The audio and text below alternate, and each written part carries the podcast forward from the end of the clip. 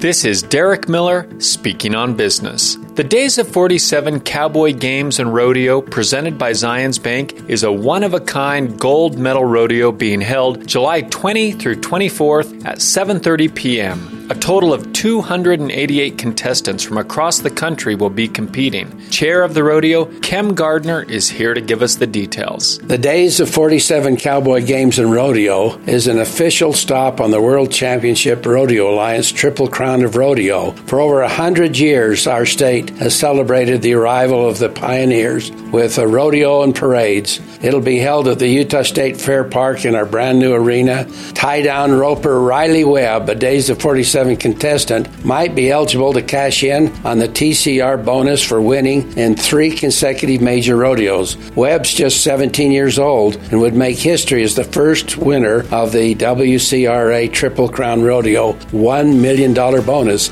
and would become the youngest millionaire in the history of the sport. Pre rodeo entertainment will include the Young Guns Rodeo and the Frontier Fun Zone. It'll open at 4 p.m. daily with free admission and will include great Western food and gift vendors, live music, pony rides, a carnival, and a free petting zoo and more. Tickets are available online or by phone. Visit daysof47cowboygames.com for more information. I'm Derek Miller with the Salt Lake Chamber, and this is Speaking on Business.